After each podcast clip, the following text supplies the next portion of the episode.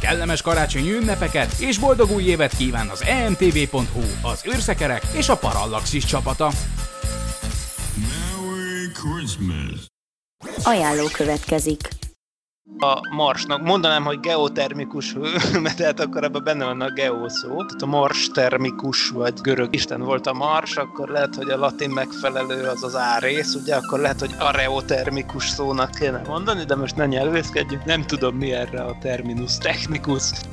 A fedélzeten Ádám, Csaba és Miklós. Az emtv.hu és az űrszekerek tudományos híreit a parallaxis.blog.hu címen, tudományos és fantasztikus műsorunk epizódjait pedig a parallaxispodcast.blog.hu oldalon találjátok. Ajánlót hallhattatok. Ha otthonosan mozogsz Gene Roddenberry univerzumában, figyelemmel kíséred a Star Trekhez kapcsolódó híreket és aktuális eseményeket, ha egy-egy témában szívesen megfogalmaznád véleményed, és ha egyetemes fordító nélkül sem riadsz vissza az angol nyelvű szövegektől, nyiss egy kommunikációs csatornát, és csatlakozz az űrszekerek csapatához. Olyan alkalmi és állandó szerzőket keresünk, akik szívesen áldoznák szabadidejük egy részét a Star Trek hazai népszerűsítésének.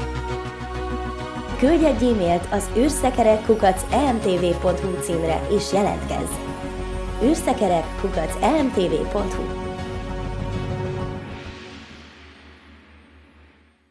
A műsorszám termék megjelenítést tartalmaz. 12 éven aluliak számára nem ajánlott. Figyelem! A műsorban spoilerek bukkanhatnak fel. Az emtv.hu bemutatja. Itt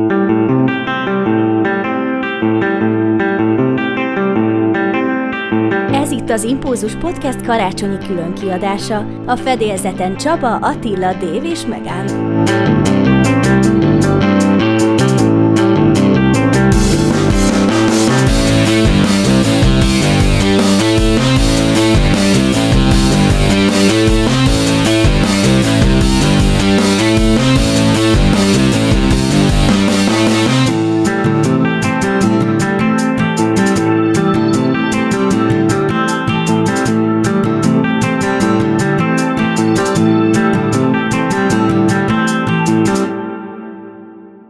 Sziasztok! Megérkezett az ünnepi Impulzus Podcast, és a karácsonyi filmnézésünkhöz ezúttal Megán is csatlakozott. Szervusz Megán! Szeretettel üdvözlök mindenkit, sziasztok! És hosszú ideje tartó leterheltsége után Dév is vissza tudott térni az adásunkba. Szervusz Dév, köszöntünk újra itt a csapatban. Sziasztok! És természetesen itt van Attila is, Sziasztok! és a mai napon a Kán haragjára esett a választásunk. Aki kíváncsi az előzményekre, az tekintse meg az eredeti sorozat Alvó Oroszlán című epizódját, amit szintén elemeztünk itt az Impulzus Podcastben, a 49. adásban. Mielőtt még belekezdünk a mozifilmbe, azért egy-két hír érkezett itt a elmúlt hetekben. Jött egy rövid előzetes, ugye a MAD történetét bemutató Short epizódhoz. Gyakorlatilag itt beletekinthetünk a bűnlajstromba, aminek az az egyik legsúlyosabb pontja, hogy le is feküdt egy tellarita fejvadásznak a húgával, úgyhogy ehhez képest mondjuk egy gyilkossággal vagy egy lopott holmival való kereskedéssel még együtt is lehetne élni, de ugye ezt hagyta a végére a fejvadász a felsorolásban, úgyhogy itt fog majd igazán szorulni a hurok. Mennyire várjátok ti ezt a sztorit? Én mondjuk én erre vártam tulajdonképpen a short trackbe, hogy végül is mi lesz a mat történet, hogy mit fognak belőle kihozni. Hát mondjuk itt láthatjuk, hogy a valószínűleg a történet azelőtt játszódik, mielőtt éppen Lorkával meg,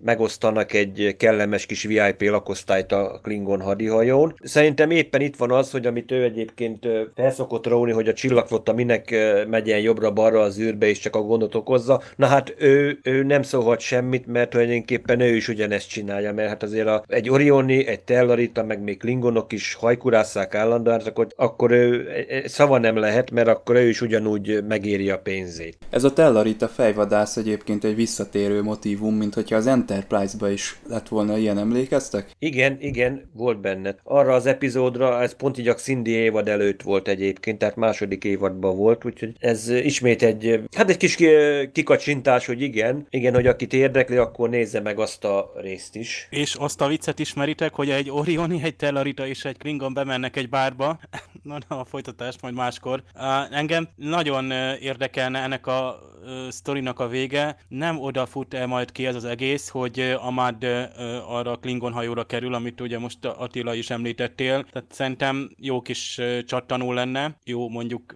nem én vagyok az egyedül, aki erre gondol, tehát lehet, hogy nem lenne meglepetés, de kimehetne arra, hogy hogy, hogy jutott oda a, a MAD. Esetleg a még ott a kollektívája is... erre gondol egyébként.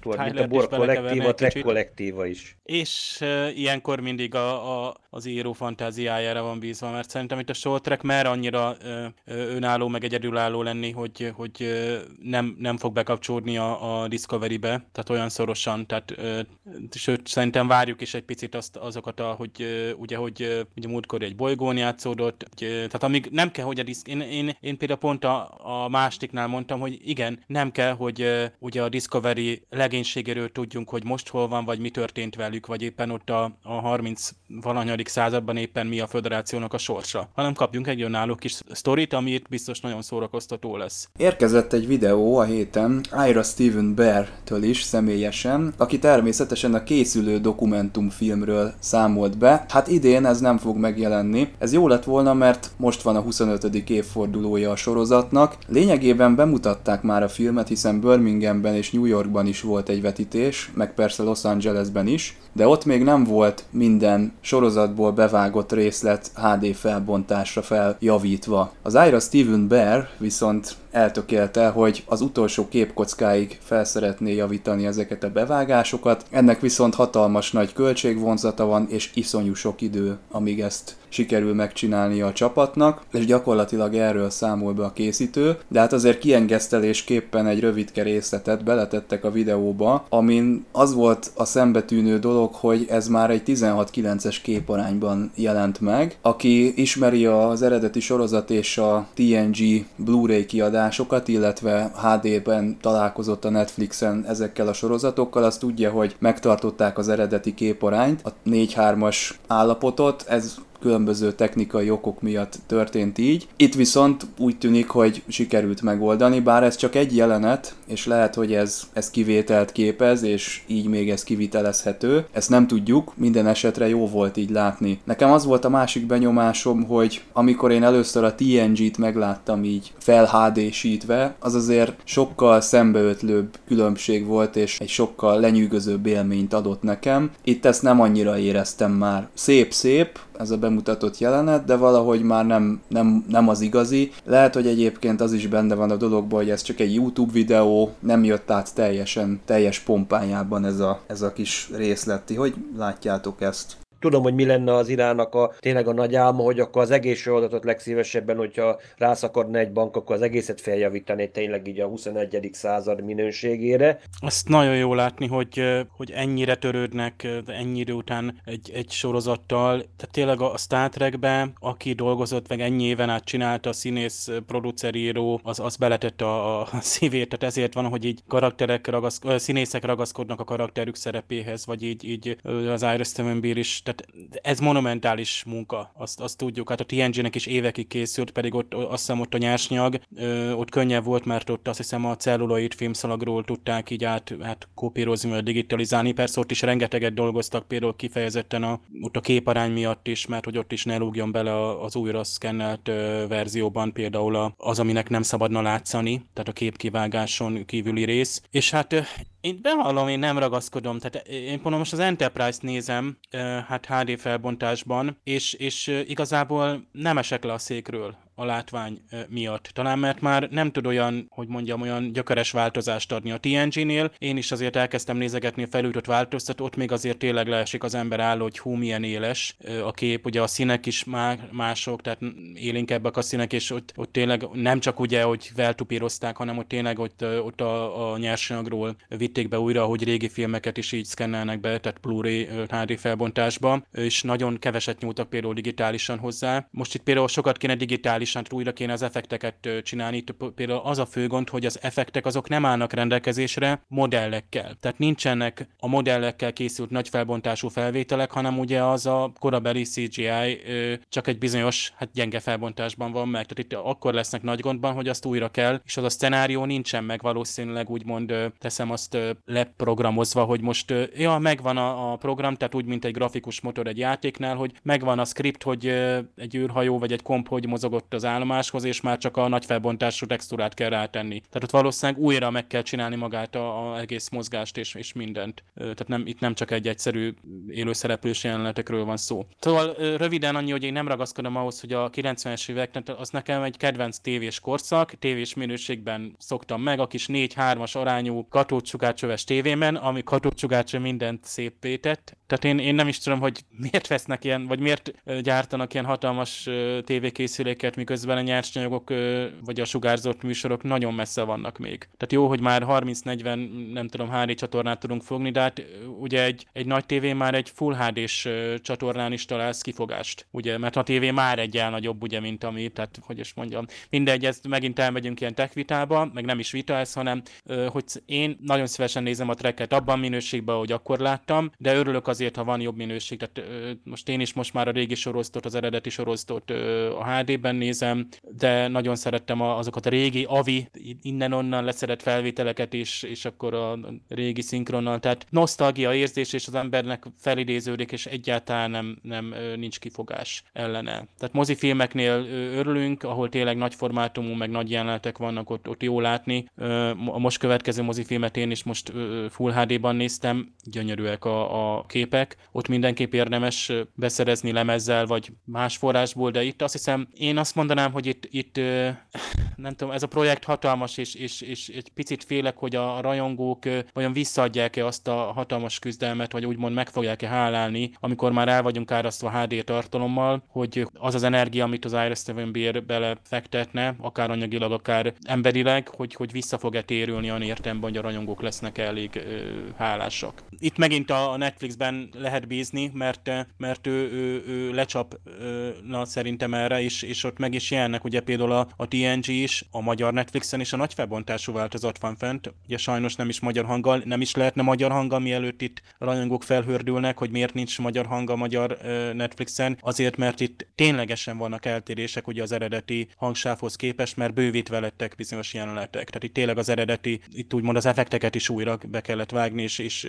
bizonyos jelenetek más hosszúságúak. De egy szó mint száz, aki Netflixen néz Deep Space Nine Voyager-t, az bizony SD minőséget kap, és azért ott azért ott, ott, ott van némi kivenni való. Tehát amikor minden más tartalom azért HD-ben van. Szóval hajrá várjuk, de szerintem ez egy nagyon, nagyon soká lesz még az, hogy azt, azt így végignézhetjük, mint most a TNG-t. Ezek az összehasonlító videók, amikor ugye a régi felbontás meg az újat látjuk, ezek amúgy nagyon látványosak. TNG-nél YouTube-ra is fölmegy valaki, akkor a Trackcore-nak a YouTube csatornáján rengeteg ilyen van, hogy TNG Mastered HD2 HD, valahogy így kell keresni, és akkor, akkor nagyon látványosak, így egy-egy epizódot összefoglalnak néhány perc alatt, és ott láthatjuk ténylegesen, hogy hogyan újult meg a, a sorozat. Ebben a videóban most az Aira ugye elég vicces volt, mert a régi SD felbontású DS9 részleteket úgy mutatták be, mintha ilyen 20-as, 30-as évekbeli film lenne, tehát ilyen fekete-fehérbe ugrált, pattogott ilyen sok zajjal, tehát egy kicsit rájátszottak erre a SD-HD összehasonlításra ebben a videóban. Aki kíváncsi rá, az nézze meg űrszekereken magyar felirattal. Jelenlegi működésünk fenntartásához és a fejlődéshez most a te segítségedre is szükségünk van. Ha szívesen olvasol, hallgatsz és nézel minket, valamint veszel részt az ingyenes rendezvényeinken, arra kérünk támogasd az ország legnagyobb Star Trek tematikus skifi portfólióját. Támogasd az űrszekerek csapatát, csatlakozz az űrszekerek közösségi flottához, keresd a PayPal adománypontokat az űrszekerek.blog.hu-n, vagy kattints a Donate menüpontra, és támogasd szerkesztőinket, hogy a hazai trekker közösség eljusson oda, ahová rajongó még nem merészkedett. Köszönjük! Gyere és ünnepeld velünk az emtv.hu tizedik születésnapját egy ingyenes skifi tematikus retropartin és űrszekerek közönség találkozón a Volt 51 Gamerbarban. A Star Trek sorozatok magyar hangjaival, tudományos és fantasztikus kerekasztallal, retrokvízzel, tortával és rengeteg meglepetéssel várunk január 13-án, vasárnap 15 órától 21 óráig Budapesten az Oktogonnál, az Ó utca 51-ben. A belépés ingyenes. A folyamatosan frissülő részleteket keresd Facebookon és podcastjainkben. Együttműködő partnerünk a Volt 51 Gamer Bar és a Direct Dub Synchron Studio. Figyelem! A műsorban spoilerek bukkanhatnak fel.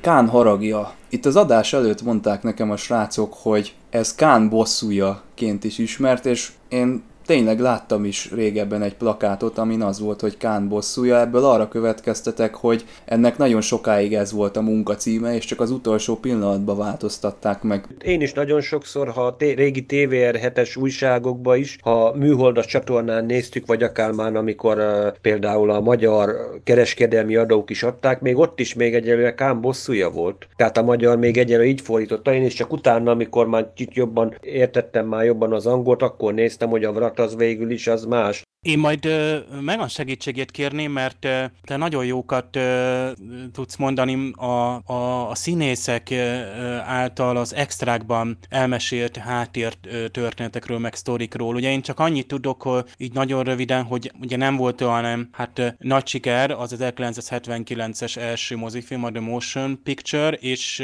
így Rodemberi nélkül kezdték el tervezni a, a ugye ennek ellenére azért Paramount mégiscsak akart folytást, de Rodemberi nélkül, sőt Rodemberi igazából konzultáns, tanácsadóként. Tehát így a neve megmaradt, is, de... Nem is volt szabad figyelembe venni, a semmilyen Ó. beleszólása nem is volt. Tehát nem, Szegény. megmondták, hogy nem, nem is vették figyelembe. Tehát eljutott hozzá mindig a, az adott módosítás, amit később akár Nicholas Meyer, vagy ugye Half Bennett tett, ugye a forgatókönyvvel kapcsolatban, de ő gyakorlatilag ki volt zárva a, a scriptből, tehát javaslatait nem, nem fogadták. Ugye itt a legfontosabb az volt, hogy költségvetés szűkítés, tehát ugye majdnem egy anyagi csőr lett ugye a Paramount számára az első mozifilm, és ugye Harv Bennett, aki azért egy új legény volt ott a, a, akkoriban a stúdiónál, és főleg a TV üzletben volt inkább érdekelt, igazából most dolgozott először moziban, tehát ő egy ilyen tévés bücséből indult ki, és ugye Kirk, Spock, McCoy triumvirátusra épülő ö, filmet tervezett, leültették a, a sorozat elé, és megnézte komplett, és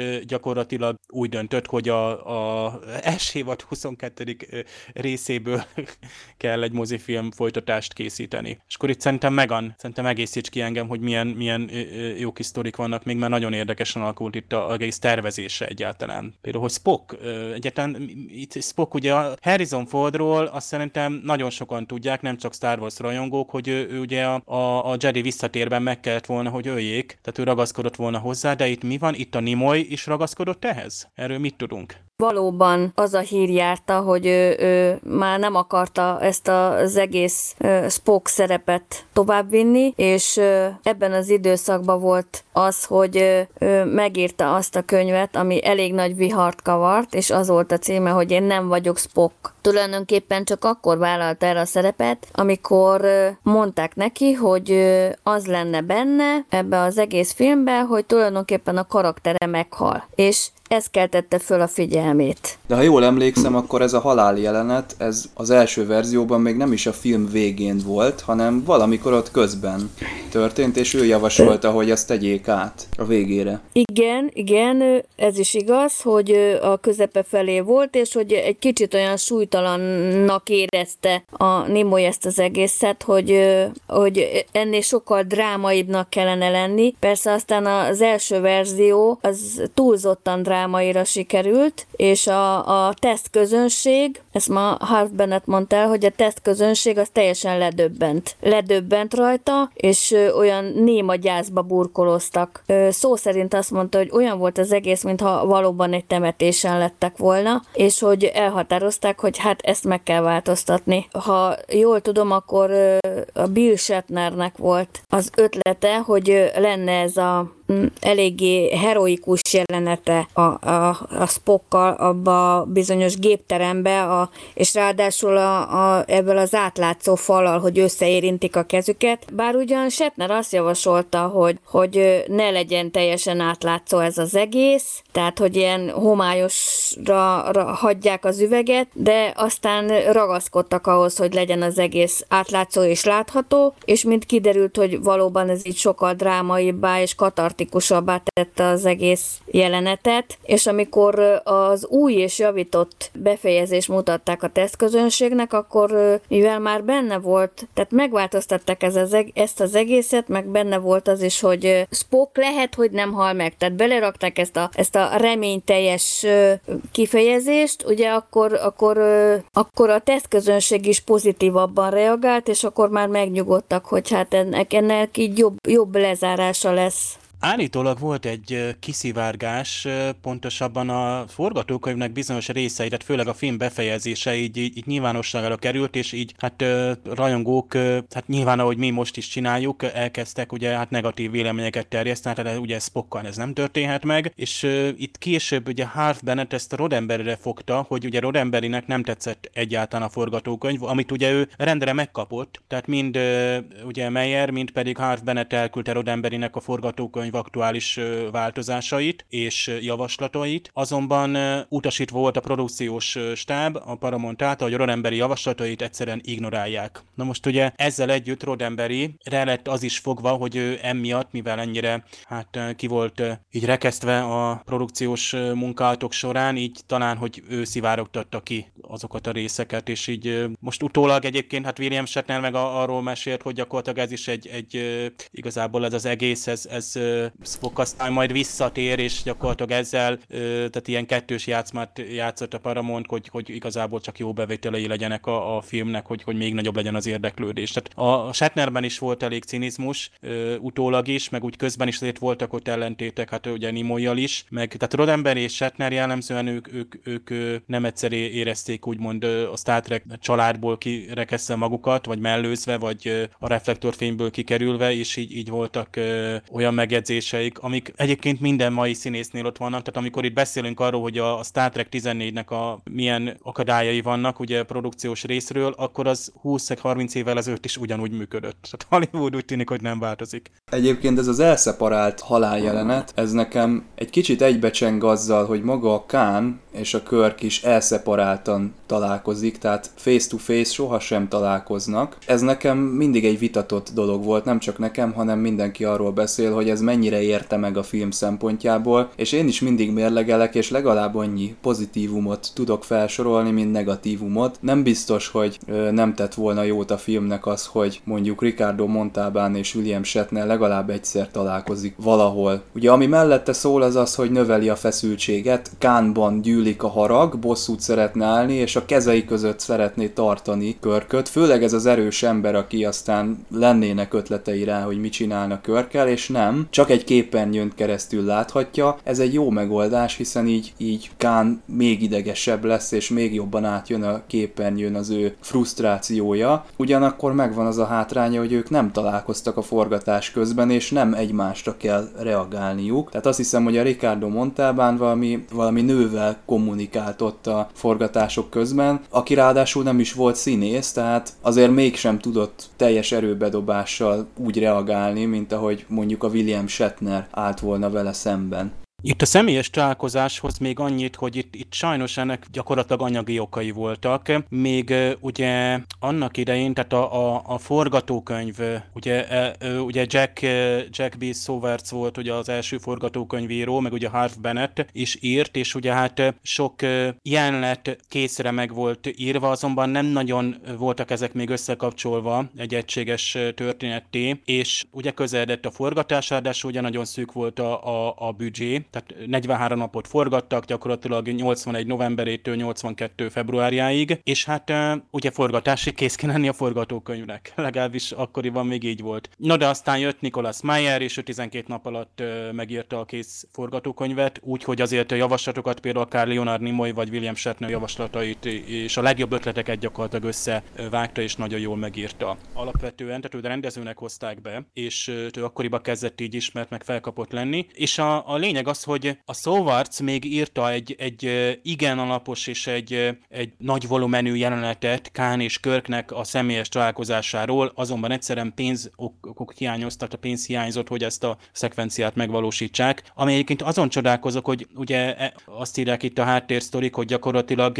a, az Enterprise és a Reliant küzdelmére váltották át Körk és Kánnak a személyes találkozását. Na most kérdezem én, hogy a modellekkel történt felvételek azok ezek szerint olcsóbbak, meg egyszerűbbek, mint ha Ricardo Montában és William Shatner mondjuk két cikla között ö, ö, egymást, nem tudom, és vagy beszélgetnek, vagy egy jó kis, mert arra jelenetre azért vártunk. Tehát ez a képernyőn keresztül beszélgetés, ez mindig is egy langyos dolog volt, higgyük el a Star Trekben, és ezt a TNG-ben is egy picit felrovom, hogy Picard kapitány feláll a székéből, megazítja az egyenruháját, és, és akkor jön egy szentencia. Tehát én, én ugye érezzük, hogy a közvetlen találkozás az, az mennyivel ütősebb lett volna, főleg egy mozifilmben, és ilyen színészekkel. Hát ezen én is csodálkozom, amit mondasz, mert el nem tudom képzelni, hogy milyen költségvonzata van annak, hogy találkozzon a két színész. Egyébként nem elvetendő koncepció az, hogy legyen egy úgynevezett dogfight a két hajó között, amit mi már trekkerek teljesen természetes dolognak veszünk, de azelőtt nem volt ilyen. Azelőtt ugye a motion picture volt, abban nem voltak ilyen hajók közötti csaták, és nem kerültek ilyen közel egymáshoz a csillaghajók. Ugye itt a Nicholas Meyer abból indult ki, hogy a Star Trek az egy Hornblower, egy ő felsége kapitánya, csak az űrben. Ennek megfelelően ő szeretett volna olyan jeleneteket, amiben ágyúzzák egymást a hajók, és nagyon közel kerülnek egymáshoz. Azelőtt ezt úgy képzeltük el, hogy csillagászati távolságból figyelik egymást. Most mi már ezt természetesnek vesszük, de az eredeti sorozatban és az első mozifilmben ilyet nem láttunk, tehát aki akkor ült be erre megnézni, ez egy elég meghökkentő megoldásnak számíthatott. Ettől függetlenül mondjuk abban egyetértek, hogy ütős dolog lett volna, hogyha találkozik a két színész. Na de hagyjuk a többieket is szóhoz jutni, és szerintem a háttér tartalmaknak a feltárása után kezdjük kicsit a cselekményt elemezni. Ugye úgy indul a dolog, hogy itt van a híres hírhet Kobayashi Maru, és itt látjuk meg először ezeket a gyönyörű egyenruhákat, amiket azt hiszem, hogy Robert Fletcher tervezett, és ez is a Nicholas Meyernek a koncepciójába illik bele, aki kicsit ilyen túlzásokkal teli vizuális összképet szeretett volna, és ebben nagyon jól beleillettek ezek a piros színű egyenruhák, amik aztán a mozifilmeket teljesen végig kísérik, és még azt hiszem, hogy talán a Voyager-be is flashback formájában megjelennek ezek. Na de ugye Kobayashi Maru, a teszt, amit lehetetlen megcsinálni, és itt van nekünk egy vulkáni, Savik, Kirstie Alley debütálását láthatjuk itt, aki sajnos nem tér vissza, mert minthogyha a Spock nyomában című filmben már a Robin Curtis venni át a szerepet. De mit gondoltok erről a Kobayashi Maruról? Nekem egy kicsit furcsa az a dolog, hogy egy szimulációról van szó, de mégis ilyen pirotechnikai eszközökkel szétbombázzák gyakorlatilag a, azt a környezetet, amiben ez a szimuláció megvalósul, és ott, akik részt vesznek ebben a tesztben, azok el is játszák a halálukat, tehát amikor például Spocknak felrobban a konzolja, akkor ilyen fájdalmas arccal elhalálozik. Nyilván itt még a filmnézőnek azt kell gondolnia, hogy ez egy éles szituáció, és itt mindenki meghal, de utólag ez kicsit ilyen vicces lesz, és talán mintha erre a körk reagálna is a mccoy hogy gyógyítsa magát az orvos, és hogy ő nem egy dráma, meg egy színkritikus, de úgy, úgy furcsa ez nekem. De na, akkor reagálnék sorba. Mondjuk tényleg ez az egyenruha, ez a vörös egyenruha, nekem ez valahogy mindig egy kicsit olyan dekadensnek tűnik, mint hogyha eljutottunk volna odáig, mint a föderáció eljutott volna egy ilyen jóléti állapotba, hogy megvolt Körknek ez a híres öt éves felderítő útja, és akkor ihaj csuhaj, ez megoldott olyan problémákat, hogy tényleg, hogy most már lehet egy kicsit lazítani, most már nem ezt a pizsamát kell hordani, amire egyébként nagyon sokszor itt meg lehet kapni egyébként így az ellentábor, akik nem szeretik anyja a Star Trek-et mindig itt pizsamának mondják az egyenlőt, ehhez most kaptunk egy gyönyörű szép, vörös céltáblának is nagyon megfelelő egyenruhát, amit nekem mondjuk tetszik, tehát nincs ezzel sem, nekem úgy, hogy nincsen semmi bajom, csak olyan tényleg olyan harsány, hogy nem funkcionális, hanem itt ennek már esztétikai része is van, hogy tényleg, hogy tényleg a szemnek, a szemnek is adunk valamit. A Kobayashi Maru, hát igen, ez a, hogy körkék is megfogalmazzák, hogy tulajdonképpen itt az, hogy, hogy jó, azt tudjuk, hogy egy csillagfota kapitány hogy, hogy viszonyul az élethez, de hogy viszonyul a halálhoz. Hogy egyszerűen, igen, hogy lássuk, hogy mit tud megtenni azért, hogy mit tud csinálni egy olyan szituációban, ahol nincs esély a győzelemre. Tehát érdekes, hogy, és itt tényleg itt nagyon élethűre veszik a figurát, hogy most nem tudom, hogy benne van-e a, magában a filmben az a párbeszéd, ahol itt most, amit Csabi említett, hogy amikor bejön Kirk, és akkor rászól, rászól McCoyra, hogy na Bones, gyógyíts meg magad, és utána még elkezdi hetszelni Zulu is McCoyt, hogy igazán kár, hogy nem szakács McCoy, mert remekbe főtt ripacsot, ripacs becsináltat csinált, tehát aki a magyar nyelven megjelent filmadaptációt esetleg elolvasta, abban nagyon sok ilyen érdekes, filmben nem került jelentet láthat, azt hiszem, mondd McCaintáról írta ezt is, mint nagyon sokat, amit egyébként Magyarországon lehet kapni, akár melyik Star Trek-es sorozatba írt regényt. Igen, mondjuk Pirotaknak egyebek, hát még akkor nem volt olyan holofedélzet, mint ami mondjuk a TNG-be, tehát egy kicsit a kicsit valóságszagúra vették a jelenetet. Egyébként Szávikról el kell mondani, ez nem nagyon mondják el a filmben, ő valójában csak félig vulkáni. Félig viszont Romulán, mert kiderült, hogy valamikor tizenvalahány éve ezelőtt, amikor még gyerek volt a Szávik. Mondjuk nem tudtam kiszámolni pontosan ez most hogy lehet, mert akkor elvileg vagy, a, vagy éppenség a tosznak az eseményei alatt kellett ennek történnie, vagy pedig lehet, hogy még akkor, vagy korábban, de volt egy kutató expedíció, elvileg egy kiürített Romulán kolóniára elmentek a, egy vulkáni expedíció, aminek Spock is a tagja volt, és ott kiderült, hogy a, a Romulánok tényleg rendben van, a, mindenkit kimentettek a kolónia tagjai közül, mármint akit Romulánnak gondoltak, de viszont olyanok ott, hogy betegek, öreg öregek, gyengék, azok ott maradtak, mert azt mondják, az birodalomnak nem, a, nem hajtanak már hasznot, és nem maradhatnak. És egy csapat, félvér gyerek is volt, akiknek ö, valamelyik szülője Romulán hadifogói volt, és a Romulánoknál elvileg, hogyha egy Romulán mondjuk ö, gyermeket nemz egy vulkáninak, vagy mondjuk egy vulkánitól mondjuk ö, teherbe esik, akkor ez ilyen úgymond prestizs hatása van, mert ezzel gyakorlatilag úgymond ütnek egyet úgymond úgymond az ősi ellenségen, az unokatestvéreken. És ez úgymond a romulánok militáns társadalmában ez egy nagyon, nagyon is úgymond előnynek, protekciónak számíthat, hogy igen, hogy na, jó kitoltál az unokatesókkal. És Spock volt az az, em, az a expedíciónak az a tagja, aki tulajdonképpen addig érvelt egy tábortűz mellett a, az expedíció többi tagjának, míg végül is meggyőzték, hogy ezeket a romulán fél, félvér gyerekeket, és tulajdonképpen akik ott maradtak a kolóniának ennek a tagjai, hogy ők tulajdonképpen ők megmentsék és elhozzák a bolygóra, és tulajdonképpen Szávik azóta tulajdonképpen felnéz Pokra, úgymond ment- mentorának,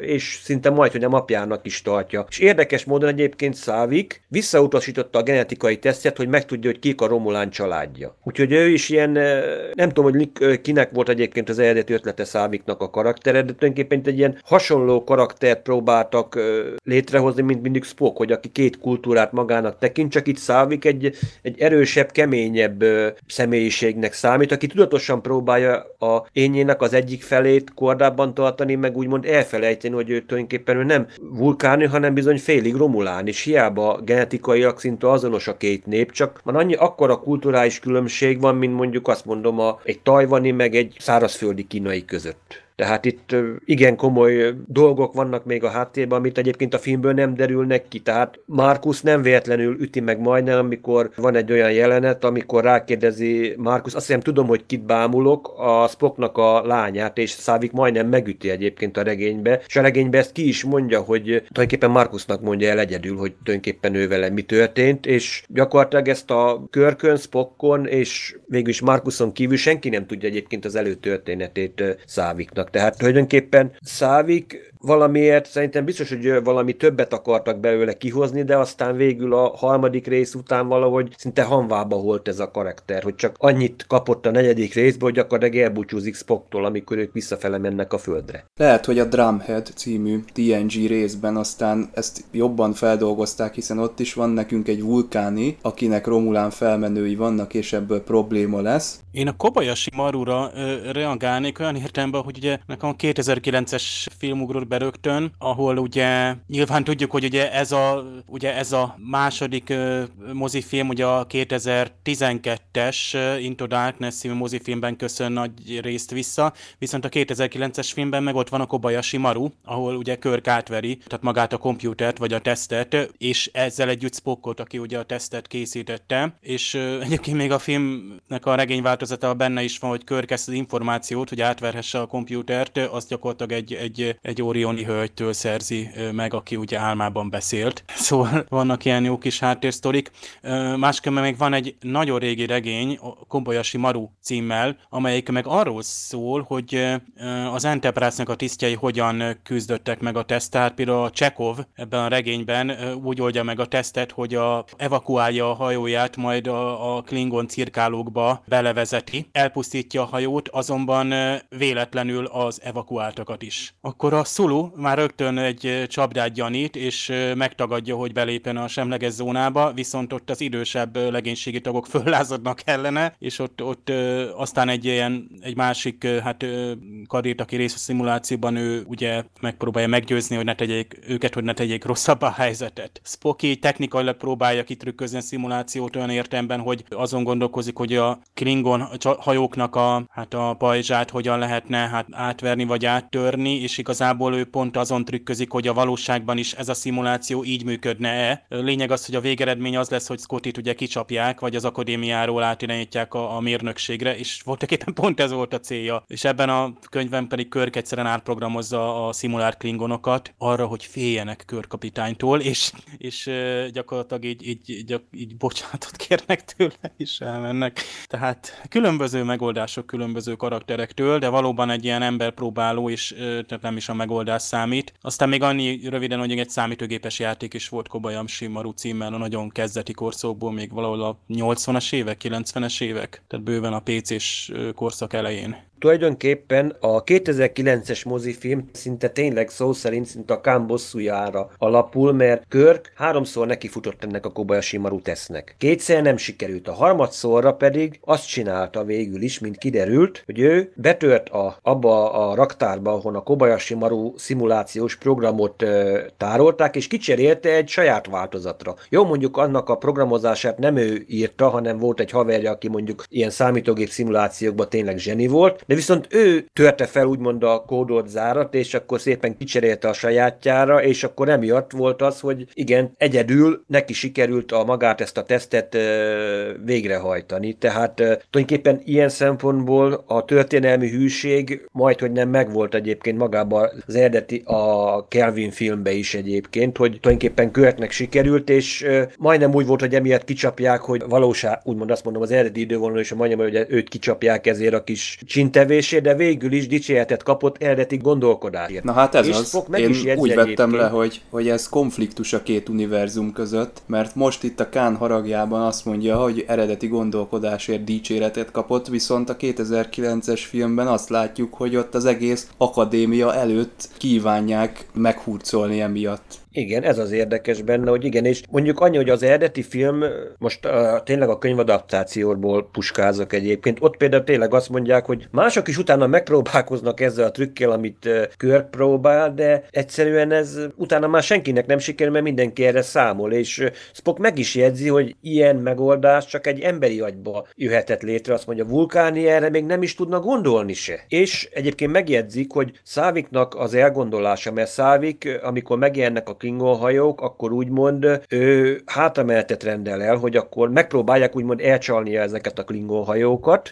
és akkor utána később visszatérnek, mert az Enterprise ki tudja őket manőverezni, tehát valamilyen magasabb térsebessége fokozatot tud a felújított Constitution on mint mondjuk ott az ott látható D7-es vagy Katinga hajók. Tehát ez Spock meg is, Spocknak meg is jegyzi Körk, hogy azt mondja, bevált volna a trükkje Száviknak, de épp ezért, hogy mivel menet közben azért lehet nekik is mahinálni a szimulációt, tehát ez nem csak, nem csak egy program ellen küzdenek, amit mereven hajt végre valamit, hanem ők azért tényleg az admirális meg a technikusok azért figyelnek, tehát azért vetettek be egy plusz Klingon hajórat, pontosan a menekülési vektorán az Enterprise-nak, tehát nem tudott elmenekülni Szávik, tehát mindenképpen egy olyan szimulációba akarták belekérgetni, ahon, ahonnan nincsen, nincsen kiút. Mert úgymond azt mondom, Clark tanultak a körtnek az esetéből, hogy hát ő tényleg átverte az egész rendszert. Ugye ennek az egész tesznek tulajdonképpen az a célja, hogy magát a, a kadétokat próbára tegye, hogy stressz helyzet alatt hogy tudnak reagálni a dolgokra mert ugye az előfordulhat, hogy bárki, aki a hídon van éppen akkor, megkaphatja azt, hogy vegye át a hajónak a parancsnokságát, kvázi ő lesz a hajónak a kapitánya. És olyankor olyan döntéseket is kell hoznia, hogy föl kell áldoznia magát, és a hajót is, mint ezt láthattuk is a modernabb első mozifilmben, vagy mondhatjuk azt, hogy 11 ki, kinek hogy tetszik, de tulajdonképpen a kadétokat erre próbálja rávenni. Nem tudom, szerintem valahol, mintha Spock mondaná, hogy ennek az egész tesznek az a célja, hogy, hogy, hogy rájöjjenek, rá döbbenjenek arra, hogy amikor az a megoldás, hogy az önfeláldozás. És ilyenkor benne van az is, hogy a lehegénységet lehetőleg menteni kell, de ha nincs más kiút, hát akkor bizony föl kell áldozni őket is. Tehát erre a döntésre kell ö, rávenni, bele kell, meg kell, hogy tanulják ezt a kadétok. Tulajdonképpen ez az egész azért olyan, hogy gőz, gőz effektek vannak, elromlanak dolgok, leesnek dolgok, akkor a benne lévő karakterek eljátszák a saját halálukat. Ez mindez azért lehet így, mert olyan ez az egész szimuláció, mint a holofedélzet. De hát ugye gondolom, hogy a TNG-ben már jobb technikai dolog ez az egész holofedélzet, itt meg még így adják elő, hogy, hogy eljátszák és szimulálják az egész dolgot, de egy kicsit a holofedélzetre hasonlít. Amikor kezdődik a film, és akkor te, mint rajongó, ott ülsz a nézőtéren, és azt látod, hogy meghal, meghal a Spock, meghal a, a McCoy, meg sorra meghalnak a főszereplők, és akkor arra gondolsz, hogy hát ez nem lehetséges, hogy minden főszereplő, pláne főszereplő meghal a mozifilm elején, de még annyira benne vagy ebbe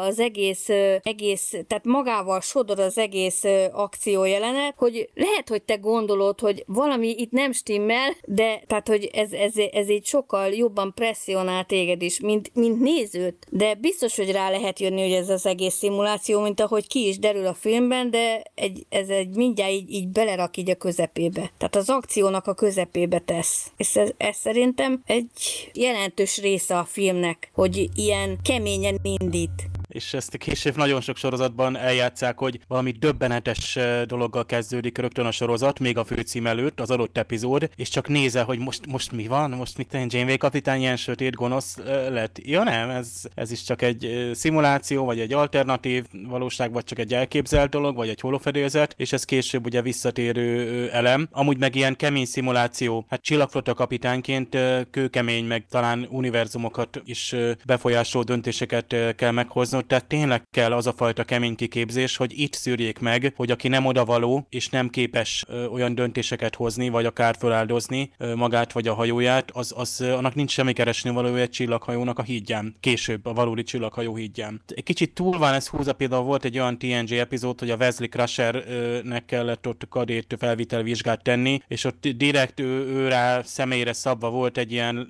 lelkileg elég megterhelő szimulációs rész. Tehát direkt ő és az apja, tehát gyakorlatilag ott, ott ott előszedtek neki olyan dolgokat. Nyilván talán, hogy lelkileg megnézzék, hogy mennyire tudta azt feldolgozni, és mennyire képes hasonló szituációban még mindig józanul dönteni. Aztán, ha már ilyen szimulációkról van szó, akkor ugye Ender's Game, regény és film, na jó, erről nem mondjuk többet. Van egy olyan rész, amikor ugye a Joachim azt mondja a Kánnak, hogy uram, megszereztük a genezist, túljártunk körkadbirálisnak az eszén, innentől kezdve már nincsen más dolgunk, nem kell már ezt a bosszút eszelősen hajkurászni. Nem véletlen, hogy Kán bosszúja és Kán haragja a címe ennek a filmnek, végül ugye Kán haragja lett, mert szinte egy külön főszereplő a Kánban munkálkodó érzés. Annyira mélyen benne van ez a, ez a bosszúvágy. Joachim itt mondja, hogy igen, hogy ön már bebizonyította, hogy ön felsőbbrendű, hogy most már tényleg most már minden megtett, hogy me- megvan a Genesis Torpedo is. Minden megvan arra, van egy hajó, egy működő hajó, amivel oda mennek a vakkal. Tehát ön már bebizonyította körkel és a hitvány hétköznapi emberekkel szembe, hogy felsőbbrendű, és már hagyja abba. Úgyhogy tényleg egyrészt Joachim annyira jól lojális Kánhoz, hogy akármit csinál, ezt megint így a regényekbe, regényben látszik egyébként nagyon jól, mert ott például kihagyják azt, amikor megkínozza a Regulus kutató laboratóriumnak a legénységét, hogy ott megmondják nekik a kutatók, hogy majd figyeljen meg, hogyha ha már nem lesz senki, az ellenség, a beteljesített a bosszúját, akkor maguk ellen fog, ha, maga ellen fog fordulni, mert Joachimot szinte úgymond a fiaként szeretik Kán egyébként, és folytva is, hogy tulajdonképpen, hogy mert ők felnéznek Kánra, mert tulajdonképpen egyrészt az Alfa Cetin is úgymond ő volt a vezető, és akkor is, amikor megtörtént a probléma a, a másik bolygó, ami széjjel ment, és gyakorlatilag az ő gyakorlatilag egy ökológiai katasztrófa történt a bolygóikon, tulajdonképpen Kán a túlélésüket biztosította, és Joachim szinte majd, hogy nem beleőrül abba, hogy, hogy a, nem önmaga már Kán. Hogy ez lesz a, a veszte. Akit, akit, ő már látja, ő, hogy nem lesz ennek látja, jó vége. de viszont tud, látja, hogy tudja, hogy ebből baj lesz, de viszont az a baj, hogy ő ölődik az, hogy ő egy hűséges küt tett le Kánnak, és, az, és ezt nem lehet felbontani. Tehát ő nem azt mondom, hogy fanatikus hűséggel, de ő szolgálja Kánt, azt mondja az utolsó pillanatig. És nincs benne a filmben, amikor meghal Joachim is, és akkor azt mondja Kán, amikor oda megy, oda vánszorog, hogy Joachim ott már éppenség, és azt mondja, hogy nem akarok bosszút, és akkor ezzel hal még, és akkor Kán pedig utána, amikor lefogja a szemét Joachimnak, azt mondja, hogy bosszút állok érte. Tehát Kánban már annyira belerágódott ez a bosszú vágy, hogy már a saját úgymond logikus, analitikus elméjén is most már ez túllépett, most már teljesen csak ez a bosszú vágy hajtja, ezt pörgeti tovább. Elég kettős a Kánnak a megjelenése, mert amikor először látjuk a filmben, akkor ilyen szépen, komótosan, nyugodtan leveszi a kesztyűjét, meg azt, ami a fején van. Olyan ez a jelenet, mint a kutyaszorítóban, vagy valamilyen Tarantino film, hogy így, így eljátszadozik ugye itt a fogjulejtett emberekkel, de vannak olyan pillanatok, amikor egyszerűen kitör belőle ez a harag és ez a, ez a bosszúvágy, és elveszti a, az eszét. Igen, mert ő tulajdonképpen úgymond kontrollálja még magát, csak közben menet közben ez ilyen, mint egy visszacsatolás működik ez a harag, hogy mennél, mennél többször kicsúszik körk a kezei közül, annál inkább belovalja ebbe a dűbe. Mondja is egyszer egyébként, hogy amikor len van az aszteroidán, mondja Kánnak, hogy igen, hogy a ígéretet a feleségemnek, nem foglak megölni. Egy, van egy ilyen mondat egyébként magában, nem tudom, hogy a filmben, hogy benne hagyták-e, de van a regényben, hogy igen, nem öllek meg, hogy mert Körk emlékezteti arra, hogy, hogy mindenkit megölsz, hát elfejtetted már az ígéreted, amit a feleségednek tettél, MacGyver's hagy nagynak. És akkor azt mondta, hogy na nem öllek meg benneteket, téged, mert igen, igen, esküdtettem. Tehát egyszerűen Kán az utolsó, úgymond önuralmának az utolsó mozsáit is gyakorlatilag felrúgja, csak azért, hogy bebizonyítsa, hogy ő, hogy ő, ő a győztes. A, a bosszúja véget. Kánnak a ruhája rendkívül érdekes, ugye mindent láttatni enged, a karjait és a melkasát, de azért nem mondhatjuk mégse azt, hogy nincsen rajta semmi. Ez is a jelmeztervezőknek ezt az extrém és ilyen nagyon harsány, egyébként korra jellemző szemléletét mutatja. Ez a film ez nagyon jól beazonosítható korban készült, azt nem mondhatjuk, szerintem legalábbis, hogy rosszul öregedett, mert jól néznek ki ezek a hajócsaták, jól néznek ki a ruhák, de azért meg lehet mondani, hogy ez mikori. És nem csak ezekből, hanem van egy motívum ebben a történetben, méghozzá ez a fiatalság, öregség szembenállása. Itt a Körk korosztályát rendre leveri a víz, amikor mondjuk ugye a szávik hadnagy kiáll a, a tokból, hogy most vajon meghúzza-e a hajót, vagy nem, meg ugye itt kadétok vannak, most rájuk lehet-e bízni ezt a küldetést, vagy nem. Húha, hát itt fiatalok vannak. Gondoljunk bele, ha ma készítenének egy filmet, akkor ilyen fiatalok lennének a főszereplők, és az égvilágon ö, semmi baj nem lenne ezzel. Az azóta eltelt idő és a korszellemnek a megváltozása figyelhető meg ebben. Ugye ez a dokból való kiállás, ez aztán több mozifilmben is egy visszatérő motivum.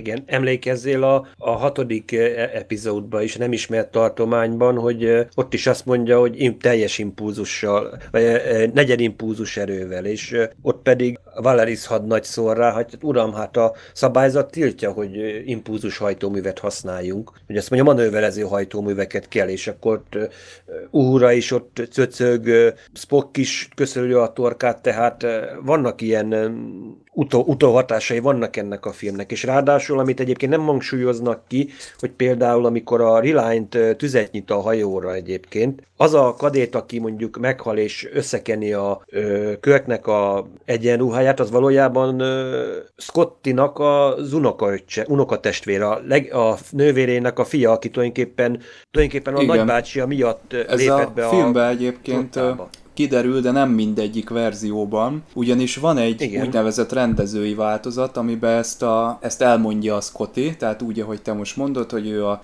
a nővérének a fia, tehát az unokaöccse a Körknek, viszont a mozis verzióból ez valóban kimaradt, tehát ott ez nem derül ki, csak annyit látunk, hogy ez egy nagyon lelkes fiatalember, viszont a gépházban lezajló párbeszéd az teljes egészében kimaradt az eredeti mozis verzióból, és nekem nem is nagyon tetszik ez a ez a mozis változat. Én a, a rendezői változatot azt jobban szeretem, mert itt több fontos jelenet megjelenik. Az egyik ilyen kimarad dolog, emellett a unokaöcs motívum mellett, hogy a körkék, amikor visszatérnek a Genesis barlangnak a, a fogságából, akkor ugye nem működik a turbolift, és egy ilyen létrán mennek fölfelé a hídra, és ott Körk azt mondja, hogy ez a fiatal ember az én fiam és akkor a Spock azt mondja, hogy ez lenyűgöző, mert ez teljes egészében kimaradt a, a mozis verzióból, illetve azt is kihagyták, amikor ugye a Szávik azt kérdezi, hogy miért követ minket a Kán ebbe a csillagködbe, és akkor a Spock ugye azt mondja, hogy emlékeztessen engem, hogy világosítsam föl az ego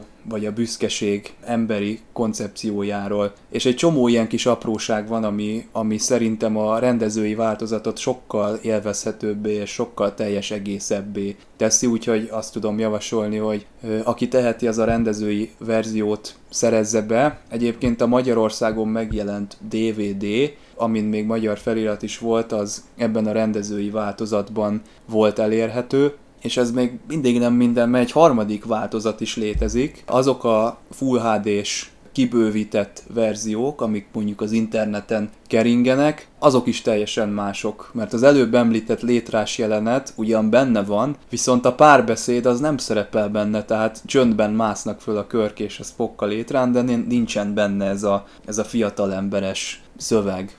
Amikor tudjuk, hogy azért az alaptörténet szerint a Reliant próba terepet keres a Genesis Projectnek a végrehajtása, hogy egy tesztterepet, ahol tényleg nincsen semmilyen élőlény, nincsen semmiféle biotikus dolog, ahol a torpedó tulajdonképpen végül is életet tud teremteni. És az Alpha Cetihez odaérnek, és Csekovnak rémlik valami, hogy valami nem stimmel ezzel a bolygóval, de nem talál semmi adatot. Hát könyörgöm, tudjuk, hogy ha körkék nem is írják le minden kadétnak, hogy hoppá, itt mit csináltunk, de akkor a azt mondom, a csillagfotta adatbázisában benne lenne egy olyan kitétel, hogy Alpha Ceti 5, jó, ezt a bolygót kerüljétek el, ezt uh, tilos ide a belépés. Hogy legalább akkor ilyen zárt rendszeré kellett volna nyilvánítani, hogy igen, hogy itt van egy csomó ilyen génjavított bűnöző, ha ezek feljutnak egy csillaghajóra, akkor, akkor a proféták nem állítják meg őket, tehát ezt uh, így mai észre nézve, ez, ez egy kicsit furcsa, hogy ez kimarad belőle, hogy legalább a kapitányoknak akkor beüti, hogy a, azt mondom a korabeli Google keresőbe bejön, hogy Alpha Ceti 5,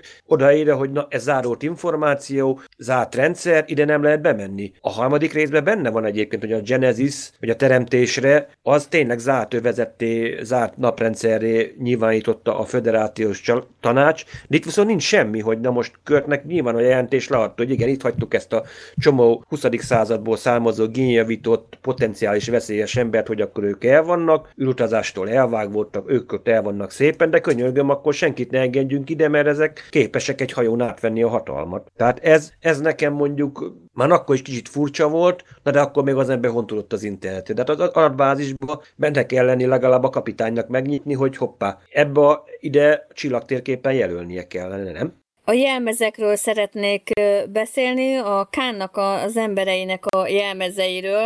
Ugye a Csaba említette, hogy milyen érdekes jelmezeik vannak. Hát ezt a jelmeztervező elmondta, hogy ő abból indult ki, hogy ezen a bolygón ugye ilyen 5000 kilométeres, vagy nem tudom én hány kilométeres ö, ö, szélvihar tombol, és hogy semmi, semmi máshonnan nem tudnak ruhákat csinálni, csak a lezuhant űrhajónak a darabjaiból. Tehát ezért vannak olyan dolgok, hogy ilyen fém alkatrész van a szájuk előtt, vagy hogy valamilyen vezetékből van összefonva, és azért néznek ki így, ahogy kinéznek. Lényegében szinte én azt mondom ezekkel a jelmezekre, mivel hogy azért jó pár ilyen korabeli 70-es, 80-as évek elejei cifit láttam, hogy szinte azt mondom, hogy szinte ezek a kellékek, amiket egyenruhákat ott felvettek, meg egyenruha darabokat, szinte minden ilyen, azt mondom, ilyen utopisztikus filmbe így szerepeltek egyébként, ami ilyen atomháború, vagy utána. Tudod, vannak ezek a kipárnázott uh, ilyen uh, melvértek, tudod, mint a ilyen gladiátorharcok, tudod, hogy a, úgymond ezek az újkori barbályok ilyen ruhákat vesznek fel, ilyen szege, tudod, érdekes módon az atomháborút túlélik a szegecsi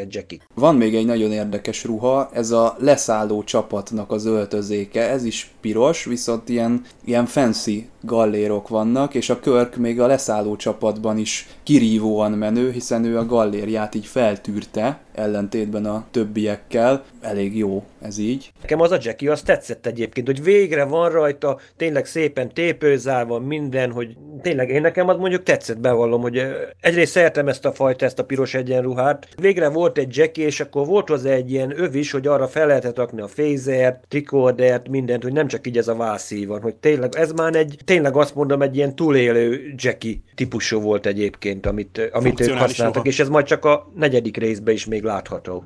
Még a, a Reliant-nek a, a dizájnjáról tudok érdekességet, úgymond, mert tulajdonképpen a Reliant az úgy született, hogy elküldték a Harv Bennettnek, a, az Enterprise-nak a tervrajzát, ezt nem tudom, hogy miből kifolyólag, de azt küldték el, és ő a, a borítékból fordítva a fejjel lefelé húzta ki, és azt hitte, hogy ez lesz majd a Kánnak a hajója, ugye, amivel majd lesz ez a űrcsata, és akkor mondta, hogy tök jó néz ki, és jóvá hagyta, és amikor visszaérkezett a küldemény, akkor derült ki, hogy hát jó, jó, oké, rendben van hagyva, meg minden, csak hát ez így most fejjel lefelé van, most akkor mire szóljanak neki, hogy hát fú, ez most nem jó, mert hogy tulajdonképpen egy olyan tervet hagyott jóvá, ami tulajdonképpen az Enterprise csak feje lefelé nézte meg, és akkor a végén úgy döntöttek, hogy nem, erre már nincs idő, és végül is úgy tervezték meg az egész reliant hogy tulajdonképpen az az Enterprise csak egy feje lefelé változata. Tehát az egész csésze szekció, meg a, hogy le, lefelé vannak a gondolák, az azért van tulajdonképpen egy hibás tervrajz miatt. De ez jó döntés volt, mert tényleg, hogyha ott egymás mellett röpködnek jobbra-balra a hajók, akkor jól megkülönböztethető, hogy most melyik melyik. Úgyhogy szerintem ez jól sült el a másik,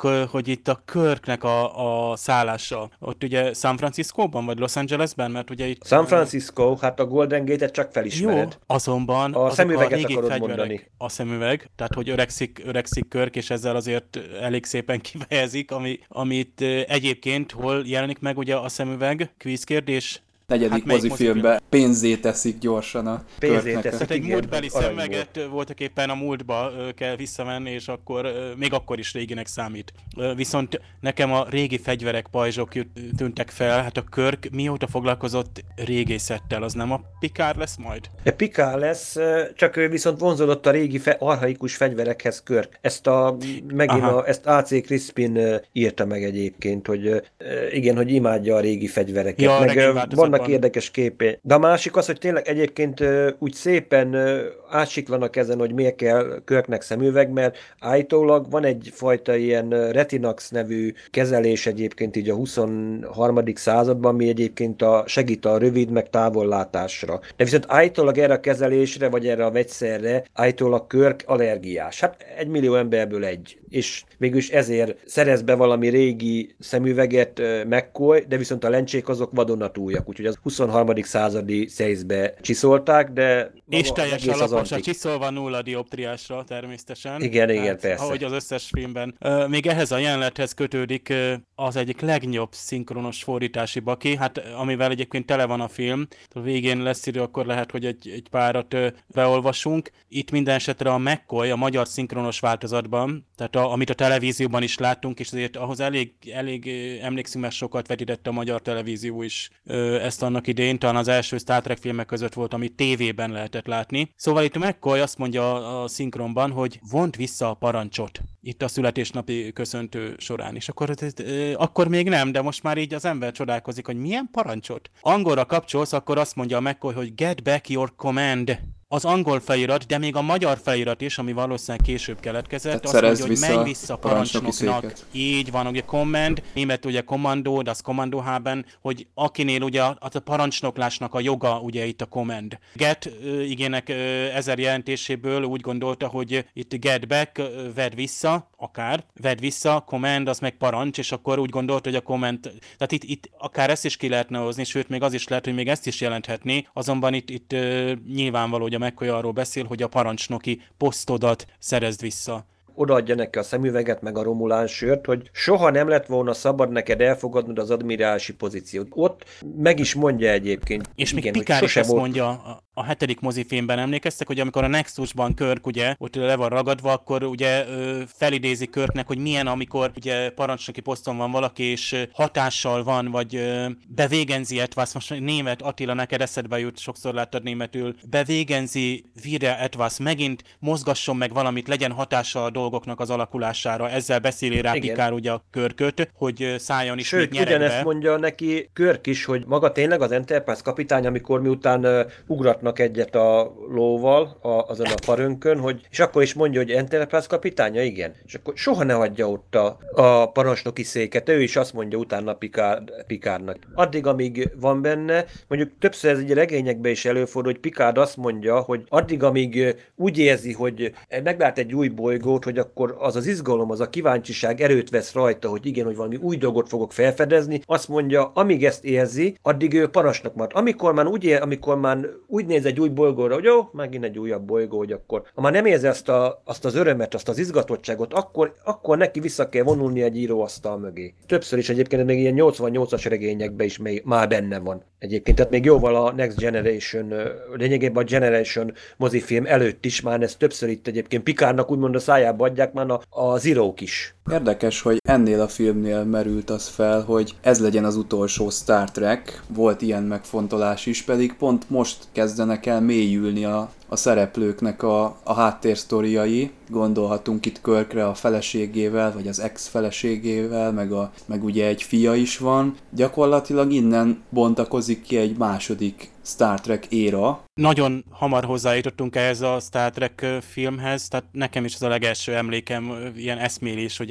ez a Star Trek, ugye a, a, a Kán haragja meg, de inkább majd a Spock nyomában lesz az. Tehát azt hiszem én talán azt láttam így először, tehát meg tévében, meg még fekete-fehérben, és akkor persze, hogy eszünkbe se jutott olyan, hogy jaj, most a szinkron, a magyar változat egy kicsit mást mond, mint az eredeti, és most sem abszolút nem olyan kritikaként mondom, mert nagyon szeretem a magyar szinkronos változtat meg a hangokat, de akkoriban talán a fordítók is egy más, hát szótárral dolgoztak, és nem is a Star Treknek a terminológiájáról van szó, hanem általában úgy a, talán az angol kifejezés is máshogy magyarítottak be, néha nagyon jól, néha egy picit nehezebben vagy távolabbról eltalálva az eredeti kifejezést. Szóval arról már volt szó, hogy be, get back your command, von vissza a parancsot, vagy menj vissza a parancsnoknak. Ha most Star Trek terminológiáról van szó, ugye ott a, a különböző szakkifejezések, például a warp speed, itt a szinkronban még ugye a ö, jól ismert vészsebesség hangzik el, a magyar felirat már fénysebességről beszél. Akkor a rangokkal is gondunk van, illetve a posztokkal. Kánnak a hajóján van egy helszman, vagyis amit kormányosi pozícióként lehetne legjobban leírni, tehát ilyen kormányos navigátor. Igen ám, csak hogy a szinkronos változatban ugye Kán megszólítja ezt a, a, a hát tisztjét, vagy inkább emberét, és Helmsmannak szólítja, mintha az lenne a neve. A felirat már viszont azt közli, hogy Kán a kormányosnak ö, üvölt, tehát ö, ott már viszont ö, eltalálták, hogy mi ez a, a poszt akkor gond van a hajó megnevezéseivel, pontosabban például a gyengélkedővel. Például a szinkronos változatban McCoy azt mondja, hogy a sérült rész az készen van. És kiderül a feliratból, hogy a gyengélkedő készen áll. Tehát mondjuk, ahol a sérülteket látják el, vagy a sérültek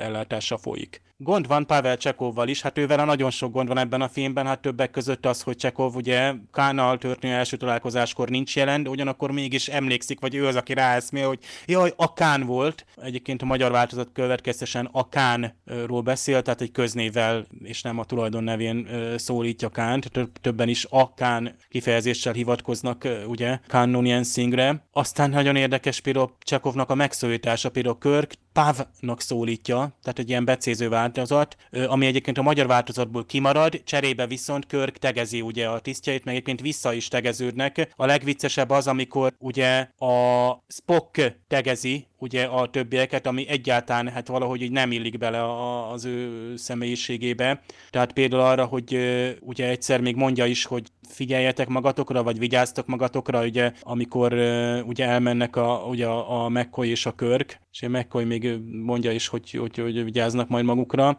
Tehát itt ez furcsa, például pont Spock szájába tegezést adni. Akkor a Nebula szóval is gond van, ugye ez a mutara, konkrétan mutara nevű csillagköd. Ugye a Nebula az mint egy csillagközi jelenség, egyébként a magyarban is létezik a szó, tehát kifejezetten a csillagközi, tehát a csillagködre vonatkozik. A mutara az a neve a ködnek, később meg vannak ilyen mutara típusú csillagködök, például a Voyager is találkozik egyel. Aztán a szinkron nehezen talált el az, hogy a transportálás után milyen a, az embereknek a hangja. Hát nem is tudom, olyan ilyen kicsit üreges vagy, vagy közben, hangos, de hát... Mintha közben is beszélgettek hát, volna. A, a, a szávik és beszélgettek, a és így van, és egy sima visszhangeffektus tett rá a magyar hangmérnök. Lehet, hogy nem, hát nyilván, hogy nem volt átadva az effektus, úgy, mint amikor a Disney Még nem átküldi, hogy transportálták a... a hangmérnököt. Nem tudja, milyen az. Igen, ezt szokták mondani egyébként, hát pont a, a, a múltkori találkozón, ugye... Házi Sándor? Is, Házi Sándor elnézést volt, aki hangmérnökként ott a Csillagkapu sorozatnak a hang effektusairól szólt, hogy ő is megjegyezte, hogy mivel állított elő egy-egy bizonyos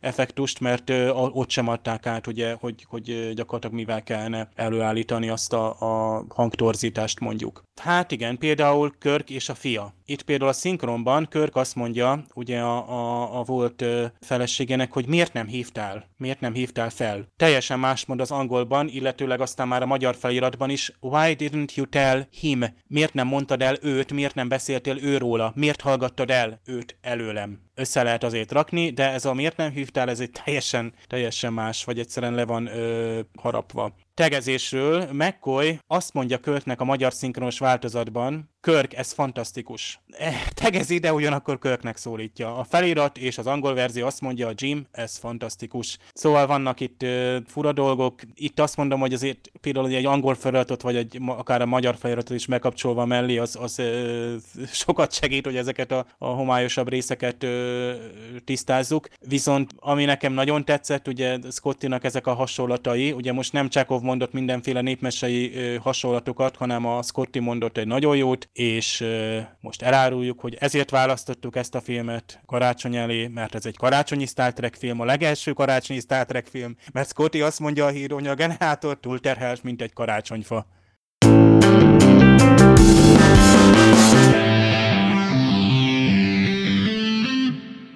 Hát én azt gondolom, hogy ez az a film, amiről egész nap lehetne beszélni, ugye kezdve itt a, a Genesis projektnek a morális vonatkozásaival, amit Spock el is szokott hanyagolni, ezért a Dr. McCoy ugye mindig mérges rá, és ebből pattannak ki a szokásos kettejük közötti viták. Aztán itt ugye Körk és a fia Kánnak a karaktere, amiről megint külön egy napot lehetne beszélni, de azt hiszem, hogy ezt megtettük a Magdival készült alvó oroszlános adásunkban. A Kán haragja az kihagyhatatlan, nem csak a Star Trekben kimagasló, de önmagában is egy popkulturális ikon, ami tel is tele van felfedezni való dolgokkal, és azt javaslom nektek is, hogy az ünnepek alatt nyugodtan tegyétek be, dőljetek hátra, és élvezzétek, ahogy Kán agyában fölfor a víz. Hát köszönjük szépen a kitartó figyelmet, Megán köszönjük, hogy be tudtál ugrani, a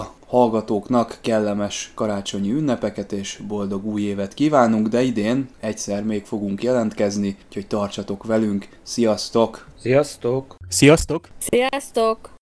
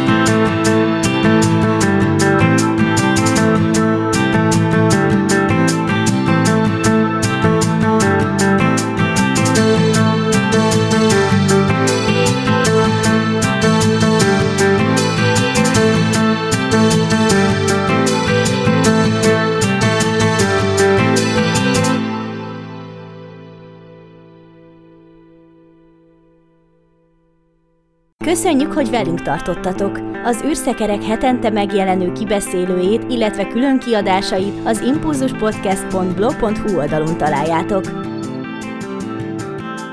Az emtv.hu megbízásából készítette az Impulzus Produkció. Produkciós vezető Farkas Csaba.